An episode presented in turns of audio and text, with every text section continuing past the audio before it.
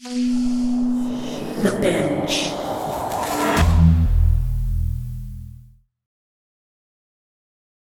Previously, on Cover Up, the pill plot. We thought there were going to be 300 people at the door.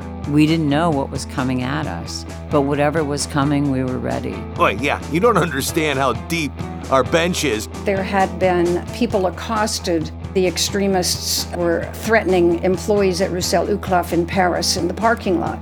Today, I am acting to separate our national health and medical policy from the divisive conflict over abortion.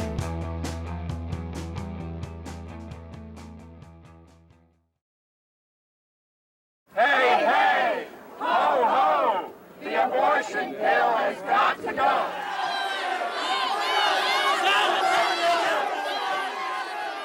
It's a June afternoon in 1993. The sun is blazing in Washington, D.C. It's hot. But the 50 or so Operation Rescue protesters aren't letting a little heat slow them down. They're headed to the French embassy with signs in their hands and their chants at the ready to protest the French makers of RU 486, Roussel Uclaf.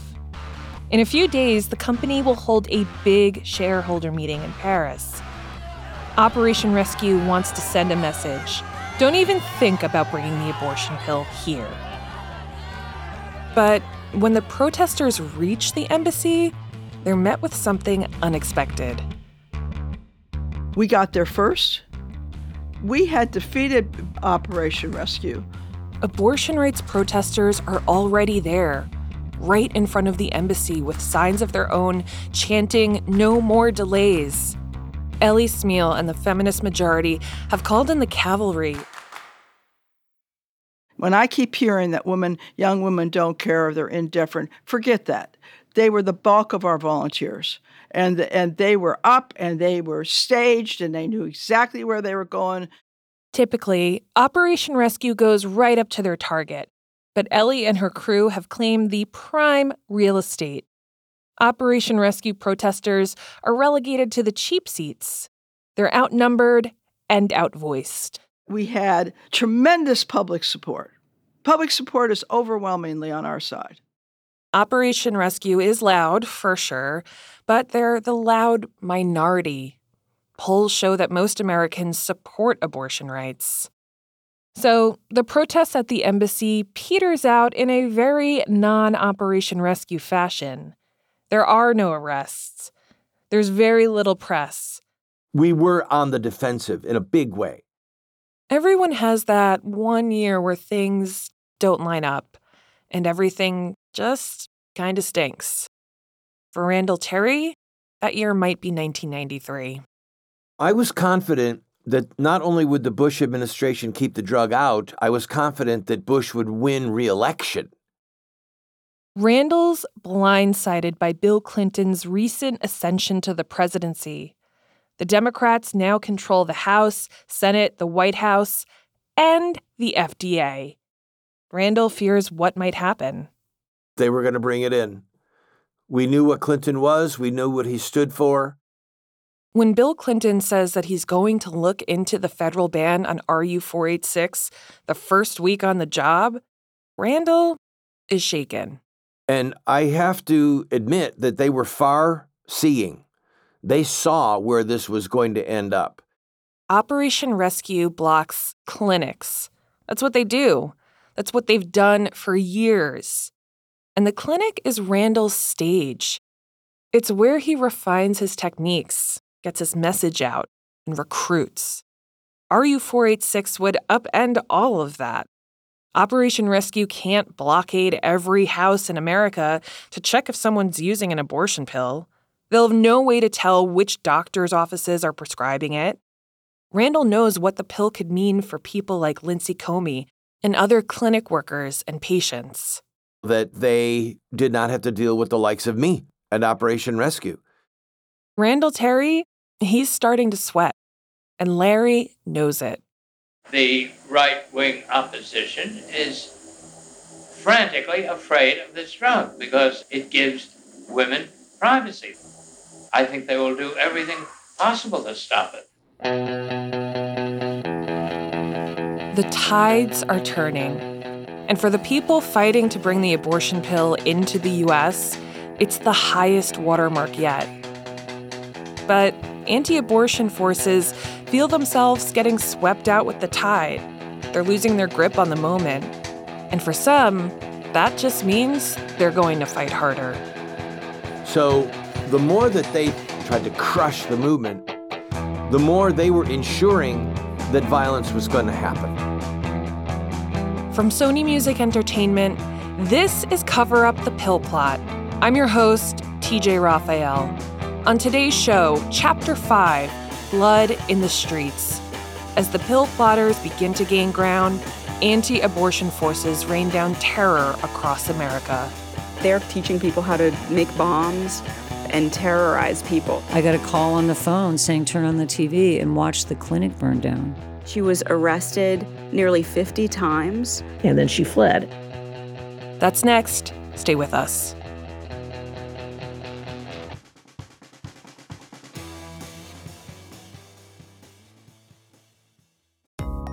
Springtime is all about fresh air, fresh starts, and freshly clean homes. And it's the perfect time to give a fresh look at SimpliSafe Home Security. The home security system many of the most anxious people I know recommend. Here's why people love it. Trusted by experts, SimpliSafe was named Best Home Security System for 2024 by US News and World Report, and Newsweek awarded it Best Customer Service in Home Security. The system blankets your whole home in protection. It has sensors to detect break ins, fires, floods, and more, plus a variety of indoor and outdoor cameras to keep watch over your property day and night. It's backed by 24 7 professional monitoring for less than a dollar a day, so you get fast emergency response and dispatch when you need it most. SimpliSafe has given many of our listeners real peace of mind. I want you to have it too. Get 20% off any new SimpliSafe system when you sign up for Fast Protect monitoring. Just visit simplisafe.com slash coverup. That's simplisafe.com slash coverup. There's no safe like SimpliSafe. In early 1993, then Congressman Chuck Schumer holds a hearing focused on the rising violence facing abortion clinics. And I want to thank each of you for being here this morning. Um, your prepared statements will be read into the record. Randall Terry is called to testify in front of the House Judiciary Committee. And is it your intent at all to intimidate doctors? Our intent, and I make this clearly and plainly and proudly on the record, our intent is number one, to stop child killing. Number two, in the interim. Now, if the intimidating interim, doctors to helps ex- you achieve that goal, would you support it? No, Do but you I do will it? Do you expose. I advocate would expose them in the community. I hope that they would be disgraced. I would hope that they would be humiliated. Chuck Schumer is questioning Randall because he has become a key player in the so called rescue movement. He paints a picture of a movement that's growing out of control. In the last few years, there are 28 bombings, 61 arsons, 266 bomb threats, 57 acid attacks in 1992 alone, 395 incidents of vandalism, 68 assaults, and hundreds of death threats by phone and by mail. Acid attacks, bombings, assaults. As more and more clinics come under siege, Schumer is looking for accountability, and he's looking for it from Randall. But here's the thing Rarely do we see the Randall Terrys of the world at the scene where a bomb detonates. But if you trace it, if you look at the materials that almost all of these bombers and murderers have read, and they're using that as a blueprint, Karissa Haugeberg is an associate professor at Tulane University. She's a historian of women and medicine, so as part of her work, she has studied the anti abortion movement. I wanted to talk to her about these two specific years in the abortion wars 1993 and 1994. They are among the most violent periods on record for abortion access. And it was studying this violence that eventually led her to one of Operation Rescue's most radical members. So, when I was in graduate school, one of my advisors helped persuade a lot of abortion providers who were retiring to donate their papers and their records. And in their papers, they kept evidence of like all these death threats and that sort of thing in case they needed to get an injunction. And so it was like through studying some of these abortion providers' papers that Shelley Shannon's name kept appearing. The crimes that Shelley Shannon committed are a map. Each stop shows how the anti abortion movement that she was part of arrives at this violent period and reveals where things are heading next. You just see this gradual ramping up of activity on her part, and you see her getting more and more connected to people on the radical fringes of the movement. When Shelley was a young girl, she kind of bounced around a lot. Shelley's family moved all over. She attends 13 different schools by the time she's 12. And most of what we know about her early life comes from a biography put out by an anti abortion group that the Department of Homeland Security calls out by name for carrying out terrorist attacks. And for most of her young childhood, she was. She was considered to be pretty outgoing and pretty good at making friends as she bopped around. Shelley seeks out connection, and in her junior year of high school, she gets involved with an older married man and becomes pregnant. It's 1973, the year of the Roe v. Wade decision. Her friends described it as if a flip had been switched.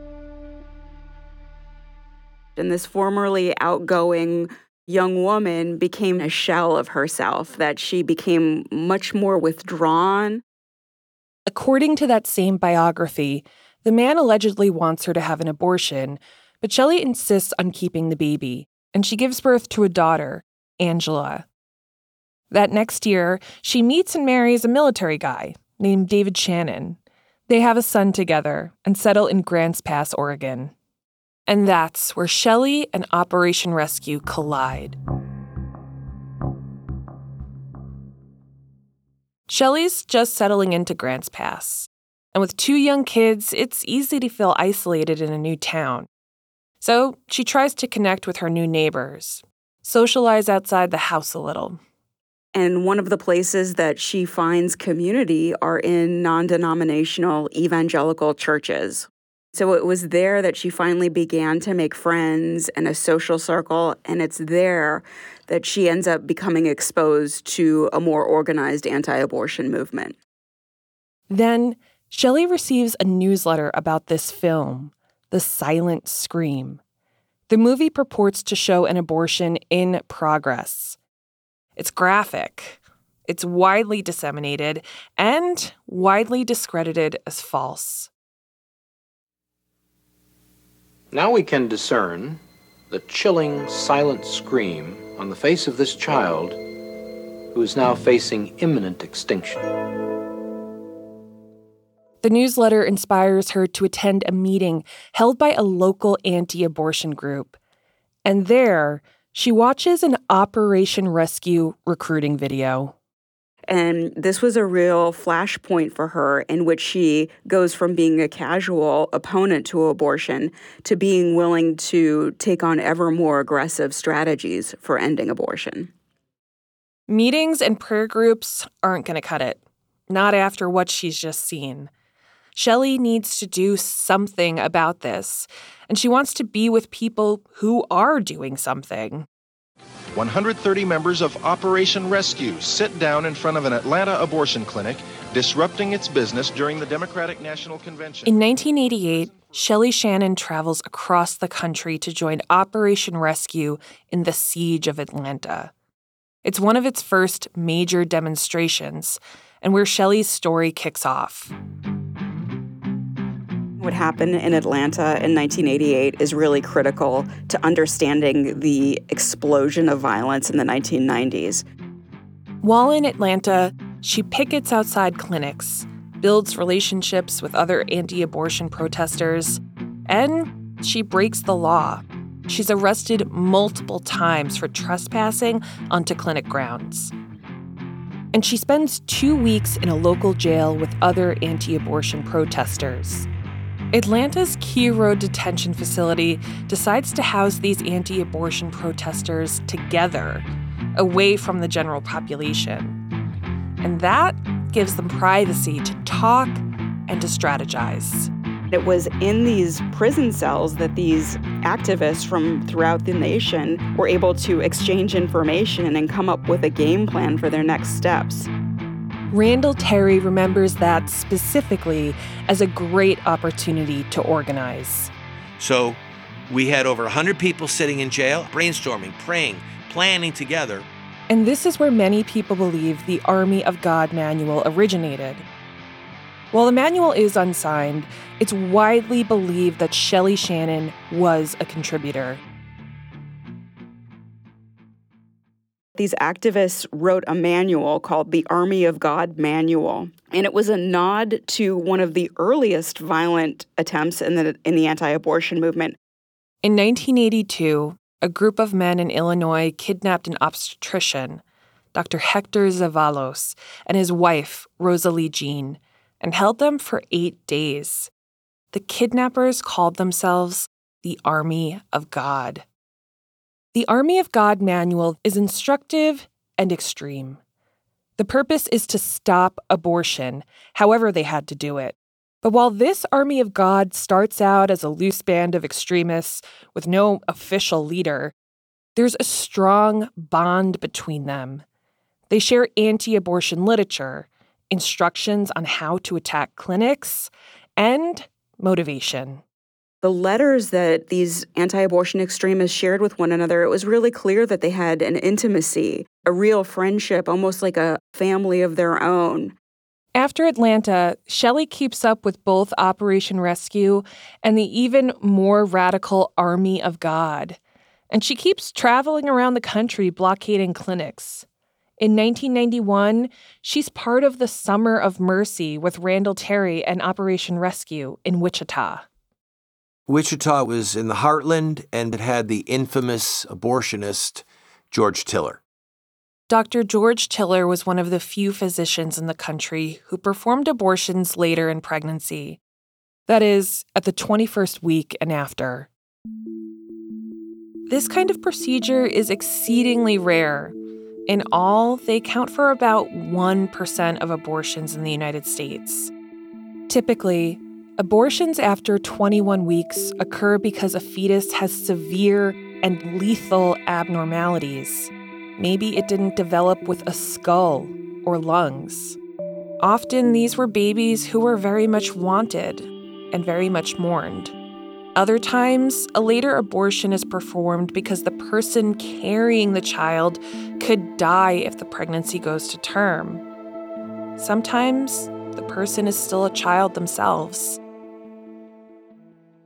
Still, later pregnancy terminations are controversial, and that's in large part because there's a lot of misinformation around it. Randall Terry and others aligned with him completely omit or misconstrue the medical reasons for it. They repeat the false message that doctors like George Tiller are needlessly aborting fully developed fetuses. And while Shelley Shannon is protesting with Operation Rescue in Wichita, she hears those messages. If you believe abortion is murder, act like it's murder. And the logical response to murder is you physically intervene on behalf of the victim. For Shelley Shannon, that message is literal, and time is of the essence.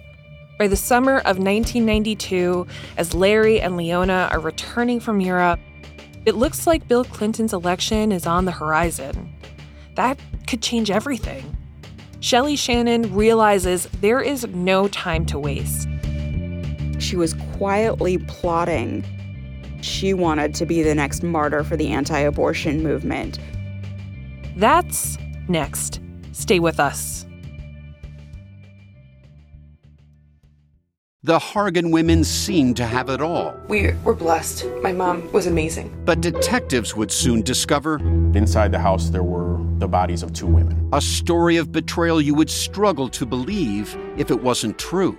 I am just praying to God. This is a sick joke. From 48 Hours, this is Blood is Thicker The Hargan Family Killings. Listen to Blood is Thicker The Hargan Family Killings wherever you get your podcasts. Have you ever felt like escaping to your own desert island? Jane Gaskin did exactly that, trading in the family home to begin a new life in the tropics. But she soon discovers that paradise has its secrets. I'm Alice Levine, and this is The Price of Paradise the island dream that ends in kidnap, corruption, and murder. Wish you were here? Follow The Price of Paradise now, wherever you listen to podcasts. It's April 1992, and Shelley Shannon is about to make a big move. In 1992, she set fire to a clinic in Ashland, Oregon. We know this because she wrote about it in her diary. The fire causes $379,000 in damages. In the Army of God biography of Shelley, they quote her diary. One evening, as I was walking across the kitchen floor, I felt strongly impressed that it's time. I went out that night and totally destroyed the Ashland Mill. For those not in on anti abortion rhetoric, mill is the term they use for a clinic that provides abortions, among other things. The attack in Ashland is Shelley's first arson, but not her last. She set fire to a clinic in Portland, Oregon. So later that year, she detonates a firebomb that includes napalm at a clinic in Sacramento. She moved on to acid attacks on clinics. For these attacks, Shelley needs to get inside the clinic, and she gains access by pretending to be a patient. Once she's inside an office, she releases vials of butyric acid something the Army of God manual refers to as, quote, liquid rescue. It's a putrid chemical that smells like a mix of rancid milk and vomit. When it's detonated, the noxious fumes linger. The chemicals can irritate the eyes, cause respiratory problems, and are extremely expensive to remove. So it would paralyze clinics for days or sometimes weeks, and these clinics would often have to pay out of pocket to replace their HVAC units. Lindsay knows all about this. We've had, you know, women come in for a pregnancy test and they put butyric acid in your walls that you then spend a zillion dollars trying to get rid of this chemical stink bomb. Shelley travels all over the West targeting clinics with acid and arson and she's messaging with her fellow anti abortion extremists along the way. Using the pen name Shaggy West AOG, she writes about the attacks in pamphlets for the Army of God. She provides details and tips. In one document, she leaves a specific instruction quote, Please retype or photocopy this and burn the copy you were given, with the fingerprints thereof. Thanks. Shelley isn't a lone wolf, and she isn't the first to do these kinds of things. Between 1985 and 1991, 60 clinics across America are hit with arson and bombing, including one in Lindsay Comey's clinic network. I got a call on the phone saying turn on the TV and watch the clinic burn down. To clinic workers like Lindsay, the pattern of violence was clear and coordinated and she wondered why it wasn't on the FBI's radar. The FBI director was asked, Why don't you investigate these as a form of domestic terrorism? Clinic directors wrote him letters saying, We can give you the list of people who we know are doing this work. And he absolutely refused. He said, You know, this is not the activity of a discernible organized group. So, two things are happening. On the one hand, the extremists haven't won the war yet, clinic based abortions continue.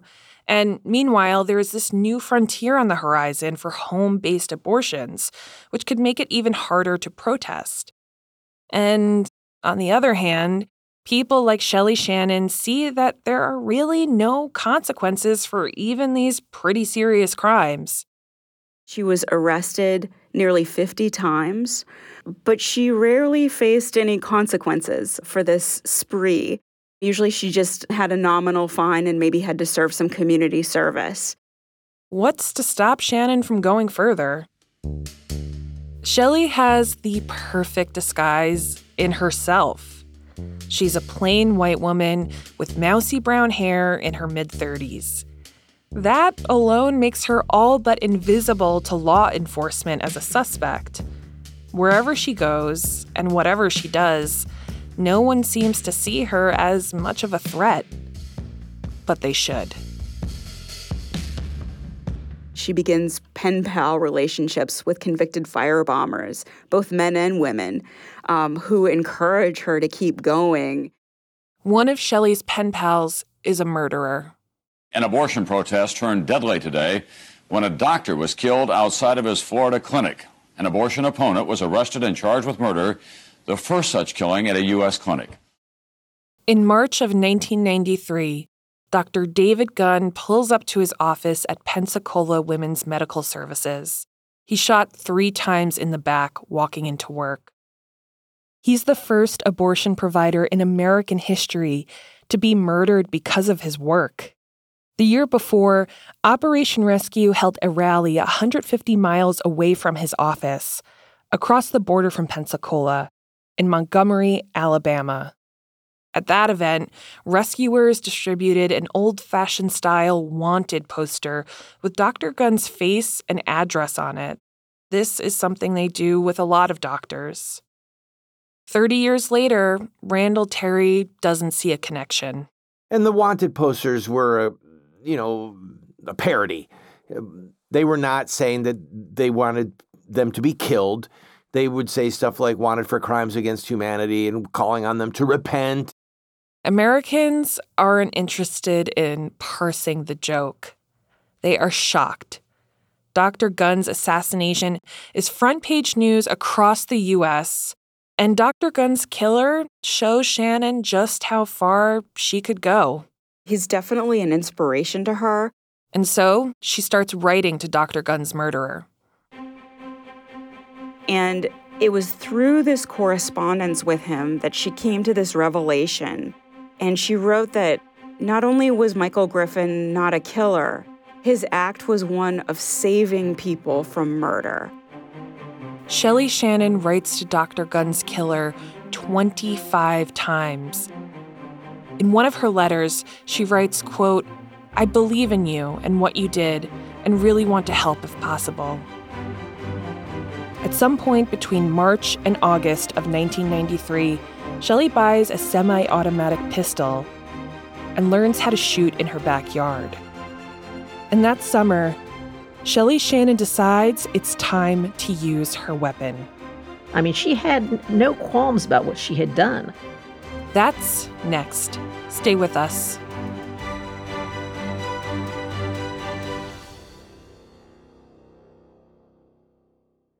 Welcome to True Spies the podcast that takes you deep inside the greatest secret missions of all time.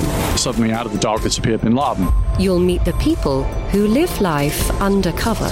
What do they know? What are their skills? And what would you do in their position? Vengeance felt good. Seeing these people pay for what they'd done felt righteous. True Spies from Spyscape Studios, wherever you get your podcasts. When you make decisions for your company, you look for the no brainers. If you have a lot of mailing to do, stamps.com is the ultimate no brainer. Use the stamps.com mobile app to mail everything you need to keep your business running with up to 89% off USPS and UPS. Make the same no brainer decision as over 1 million other businesses with stamps.com. Use code PROGRAM for a special offer. That's stamps.com code PROGRAM. You can unlock all episodes of Cover Up ad free right now by subscribing to the Binge Podcast channel. Not only will you immediately unlock all episodes of this show, but you'll get binge access to an entire network of other great true crime and investigative podcasts, all ad free. Plus, on the first of every month, subscribers get a binge drop of a brand new series. That's all episodes, all at once. Unlock your listening now by clicking subscribe at the top of the Cover Up show page on Apple Podcasts or visit getthebinge.com to get access wherever you get your podcasts. It's June 18th, 1993. President Bill Clinton calls a press conference in the White House Rose Garden. He has a major announcement to make.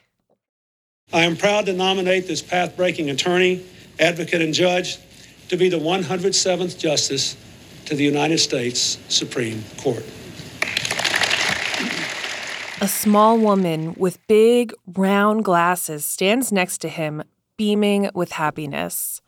In the months and years ahead, the country will have the opportunity to get to know much more about Ruth Ginsburg's achievements, decency, humanity, and fairness.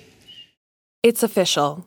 Ruth Bader Ginsburg will be nominated to the Supreme Court, a move that could shift the balance of power after more than a decade of Republican nominees. Ginsburg's a lifelong advocate for reproductive rights, and she's replacing Justice Byron White, one of two dissenters in the Roe v. Wade case. And then, less than a week after Ginsburg is sworn in, Shelley Shannon boarded a Greyhound bus and took a two day ride to Oklahoma City. Her daughter, Angela, drops her off at a bus station in Oregon. Shelley arrives in Oklahoma City at 6:30 p.m. on August 18th. She heads to Will Rogers Airport, rents a car, and drives through the night to Wichita, Kansas. I mean, you just generally don't travel 1,300 miles across the country um, loaded with various weapons, ammunition, you know, anti-abortion um, paraphernalia. She had disguise. I think she had a wig with her. She rolls into Wichita, ready for something. Well, my name is Ann Swegle, and I suppose, uh, as far as a title, um, former uh, deputy district attorney for uh, Sedgwick County. Wichita is the county seat for Sedgwick County, and Ann Swegle has spent a lot of time in its courtrooms. I got my uh, job straight out of law school with the DA's office, and I stayed there for 40 years. Ann is careful with her words, judicious. You know, I prefer just really to stick to the facts of, of the case. She's prosecuted some tough cases in her career armed robberies, sex offenses, homicides including one pertaining to Shelley Shannon. She she didn't have any remorse, and that came out clearly through the cross-examination. On the morning of August 19th, Shelley Shannon is in Wichita, and she knows exactly where she's going. And then parked a short distance away, kind of across a creek from Tiller's medical clinic, and then she came over on foot towards the clinic entrance. It's Dr. George Tiller's clinic. She'd been there before, two years earlier, with Operation Rescue during the Summer of Mercy. Karissa, the history professor, says when Shelley approaches Tiller's clinic, she follows her playbook. She makes sure to blend in. She had made an appointment uh, pretending to be somebody who might want an abortion. And it was her hope that she would walk into the clinic and immediately see Dr. Tiller and shoot him but she got in and that did not happen. Tiller's clinic has tight security and strict rules about who can be accepted as a patient. You can't just walk in off the street. People need to be screened to prove there's a necessary medical reason for the later term abortion. But she's come here with a purpose to murder a doctor who one patient had called, quote, so kind and so sorry that we were there. She's set on killing the man Randall Terry has called a mass murderer. Enemy number one, a man whose face is on one of those wanted posters. If Shannon succeeds, she'll be a hero for her cause. So she walked outside and hung out with a bunch of anti abortion protesters, and she identified herself as being Ann from Sacramento. She clutched a white purse very close to her.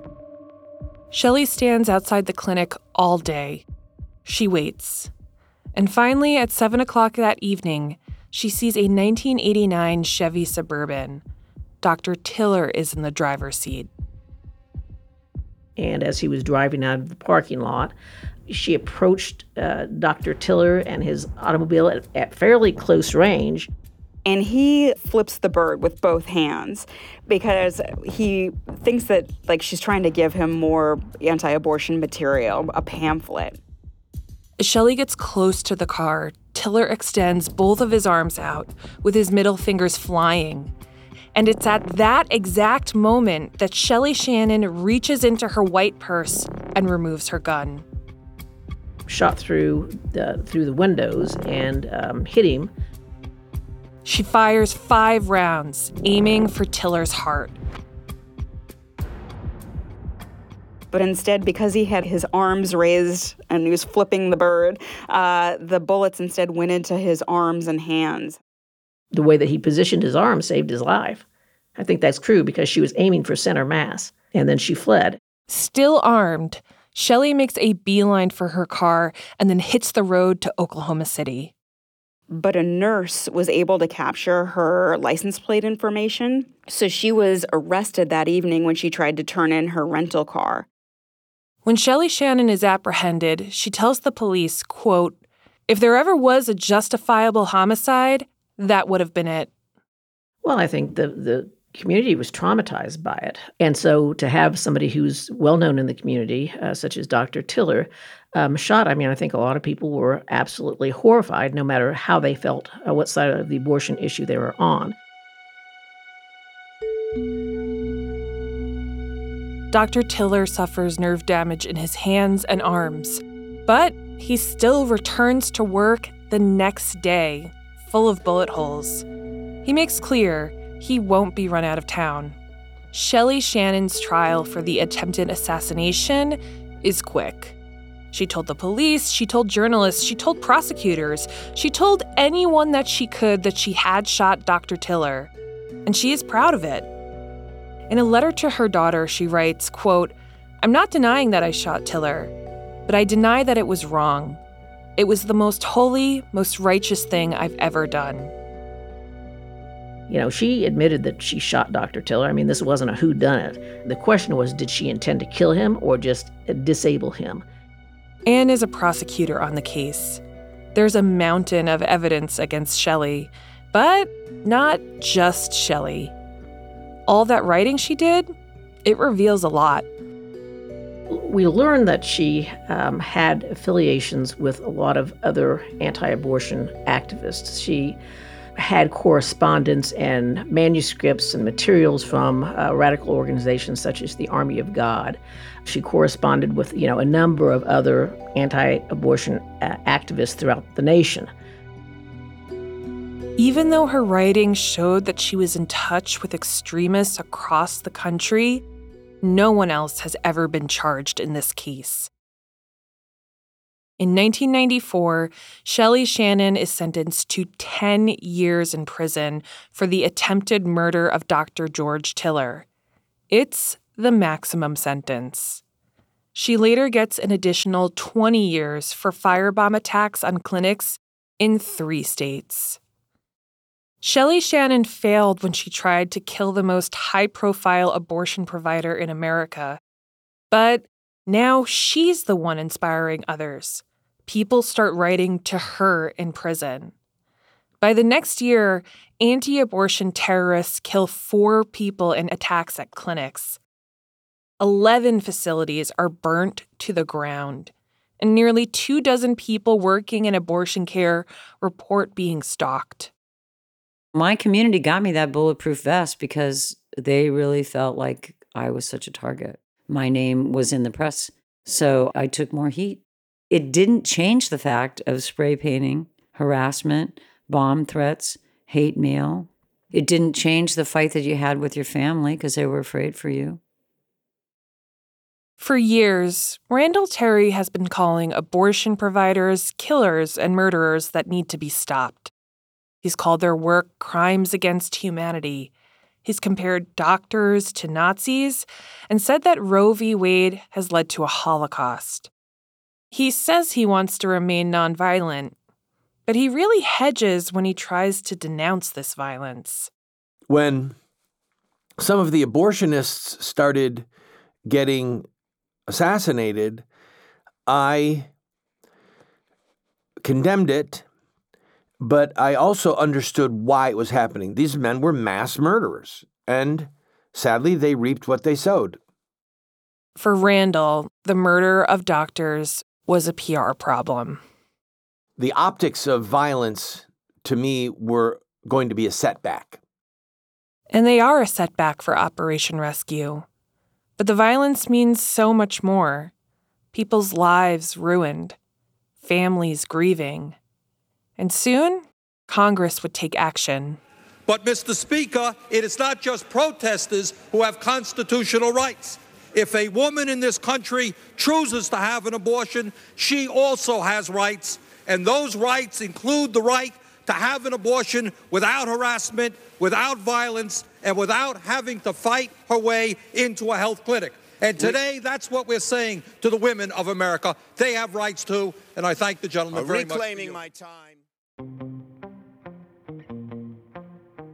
In March of 1994, the Freedom of Access to Clinic Entrances Act, or the FACE Act for short, passes both houses of Congress. It makes it a federal crime to physically block clinics. And the penalty for violating this law is steep. A first offense can carry a year long prison sentence. So now we were not looking at a weekend in jail, we were looking at months or years in jail. And it was just too much. Sure, protesters can still stand on sidewalks and use megaphones to shout at people entering clinics. They can still hold up huge signs with gruesome pictures, but they can't physically barricade entrances anymore.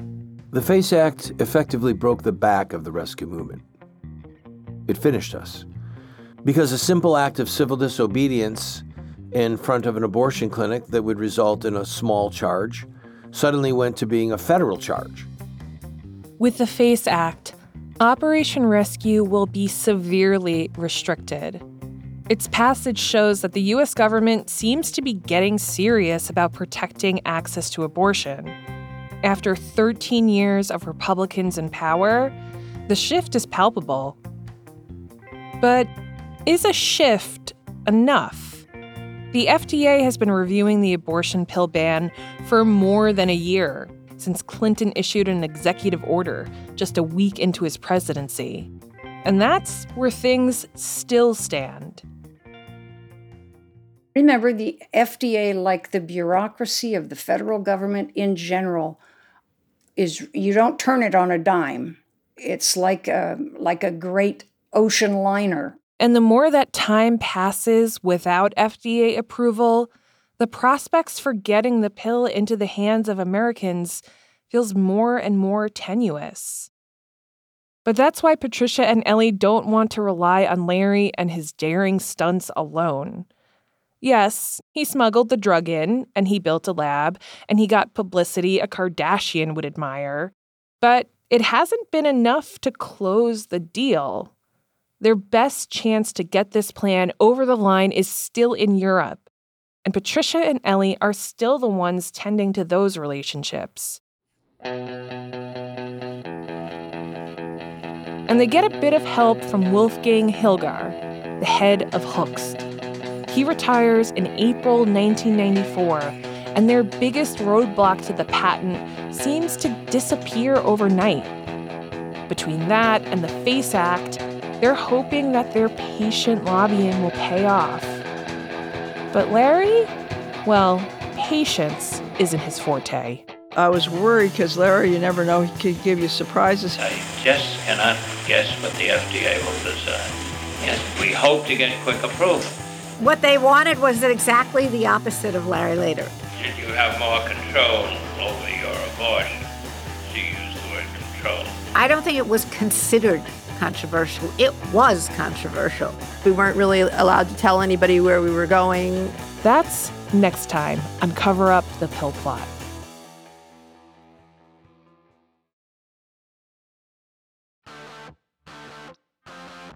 Cover Up the Pill Plot is produced by Sony Music Entertainment. The show is hosted by me, TJ Raphael. Our story editor is Maureen McMurray. Our senior producer is Queena Kim. Our producer is Casey Georgie. Our associate producer is Kyra Asibe Bansu, along with Gabriela Santana. Our executive producer is Lizzie Jacobs. Sasonia Davenport and Tamika Balance Kolasny are our production managers. Theme music and mixing for this show was done by Joanna Catcher of Nice Manners. Additional music comes from APM and additional engineering from Sam Bear.